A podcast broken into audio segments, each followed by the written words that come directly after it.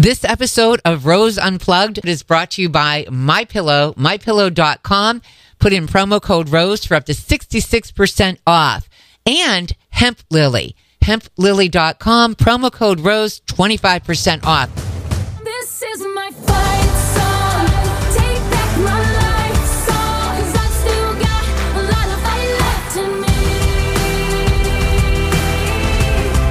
Unencumbered by political correctness, undeterred in her mission to spread the truth, unafraid to be a true conservative, she's unapologetic, uncompromising, unwavering, and an undeniably powerful voice when we need it most. This is my fight song. This is Rose Unplugged. My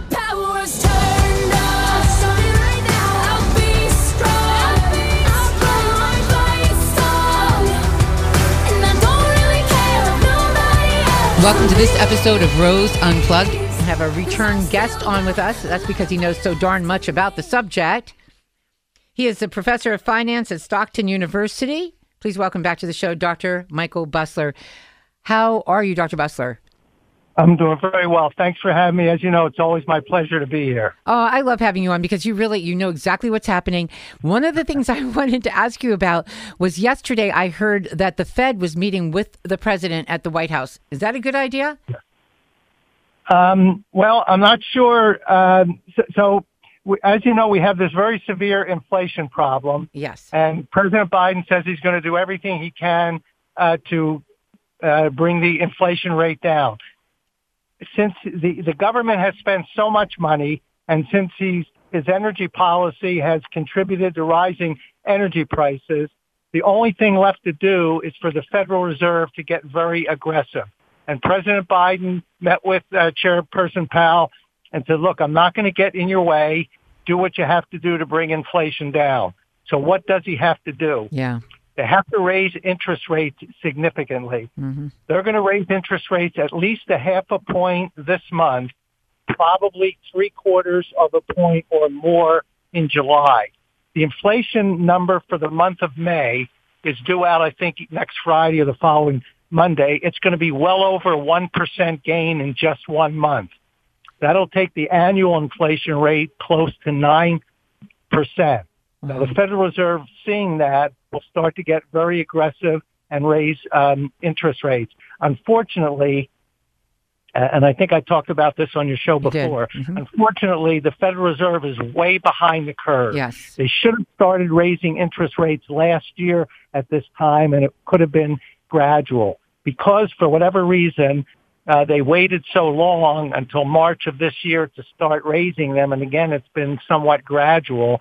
Now they're going to have to get extremely aggressive, especially again when that May number comes out in June and when the June CPI comes out in July will also be very bad, mostly because the continuing energy uh, inflation and food inflation is going to be a big problem in the next couple of months too. So the Federal Reserve will get even more aggressive, raise interest rates even more. Now what that will do, unfortunately, uh, on the good side, it'll tend to take some demand out of the economy and tend to reduce inflation. On the bad side, it's likely to take too much demand out of the economy too quickly, and that will probably lead to a recession Yeah. by the end of the year or the beginning of next year. The worst possible case is they can't bring inflation down enough and we go into a recession, in which case you end up with what we call stagflation Yes. a stagnant economy with inflation. We haven't seen that since the Carter years. Dear God. And what, you know, when you look at all of this, and you did mention food inflation, because when we talk about the overall inflation, that number is typically smaller than, even though it's, it's, it's growing all the time, but that's typically smaller than the food inflation number. Am I right? Absolutely, and it's uh, much lower than the um, energy inflation Yes, number. yes. Not only are we paying more for gasoline, heating oil, you're going to start to see electric electricity rates start to go up significantly, mostly because President Biden stopped drilling on federal lands. He cut out a lot of the fracking that was being done. That um, significantly reduced the supply of natural gas. Natural gas prices have tripled since President Biden came into office. Much of the electricity in the U.S. is produced through natural gas. So you're going to see electricity rates start to go up significantly right when people are ready to turn their air conditioners on for the Exactly. summer. Exactly. You know, it's interesting too, uh, Michael, because I just read a story about Germany, and they are actually um, what they want to do is reconsider fossil gas um, because of what's going on in Russia and, and their invasion of Ukraine, and it's also reactivating old coal power plants to ensure electricity supply. Um, and Yeah, they- Germany's doing that. Yeah, they do. But you know, you look at where we are right now, and it's very concerning because you know I've also read a story today to my listeners about, um, you know, Ukraine is the breadbasket, that area, even and Russia too, the breadbasket of the world, and they're talking about a wheat um, shortage come uh, within the next ten weeks, maybe even sooner.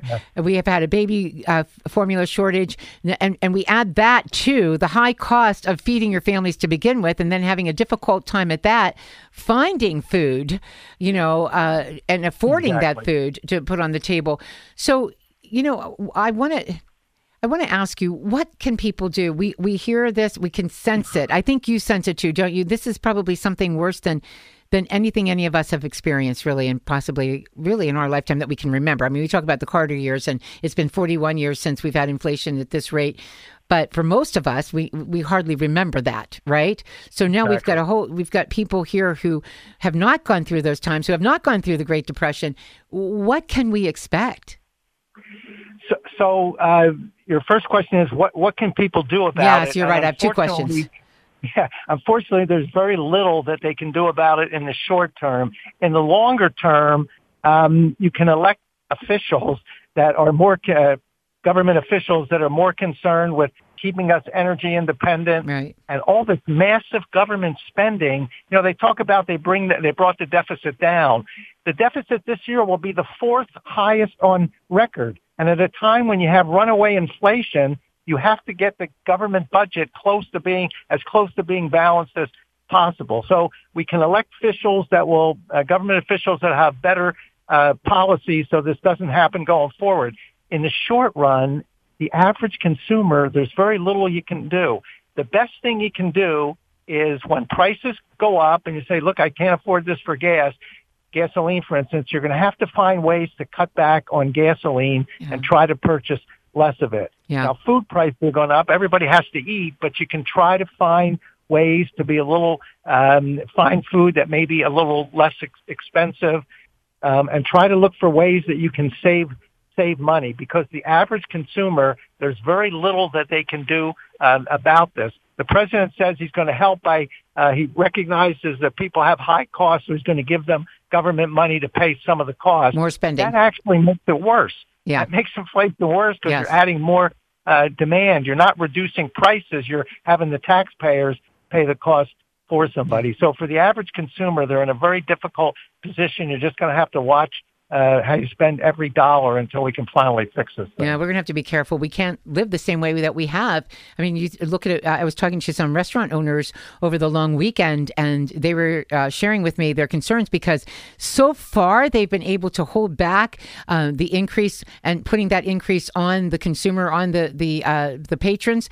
But now they're saying that uh, they're going to have to pass that new cost along, that higher cost along, and people are not going to be eating out as much. And here we have an industry that have has been hurt so much by the pandemic staying trying to stay on their feet finally you know making it through the pandemic only to face this Yeah. Um, most small businesses have been trying to do their best that they can to hold the line on prices. But look, um, mo- mostly because the federal government paid people not to work, a lot of people haven't come back to work. So what do you have to do to get bring them back? You're going to have to pay higher wages. Yes. So they're paying more for their workers. They're paying more for their materials and the foods that uh, that the restaurant restaurants buy. There's only so much efficiency you can get out of that without raising your prices. So uh, I'm surprised. I know where I live. I, I live at the Jersey Shore. Prices are much higher this year than they were last year. Now, what happens is when people say, "Look, I've, I have to go on vacation. I've been uh, uh, cooped up in my house for the last two two years." But if you start spending more on these necessities and, and vacations and things, you have less to spend on other things. that you need that's right Exactly. that you're going to That's need going to tend thank you That's dr tend the economy. yeah thank you dr Busler i Always appreciate all that you do thank you dear This episode of Rose Unplugged is brought to you by My MyPillow, mypillow.com. Put in promo code ROSE for up to 66% off. And Hemp Lily, hemplily.com, promo code ROSE, 25% off.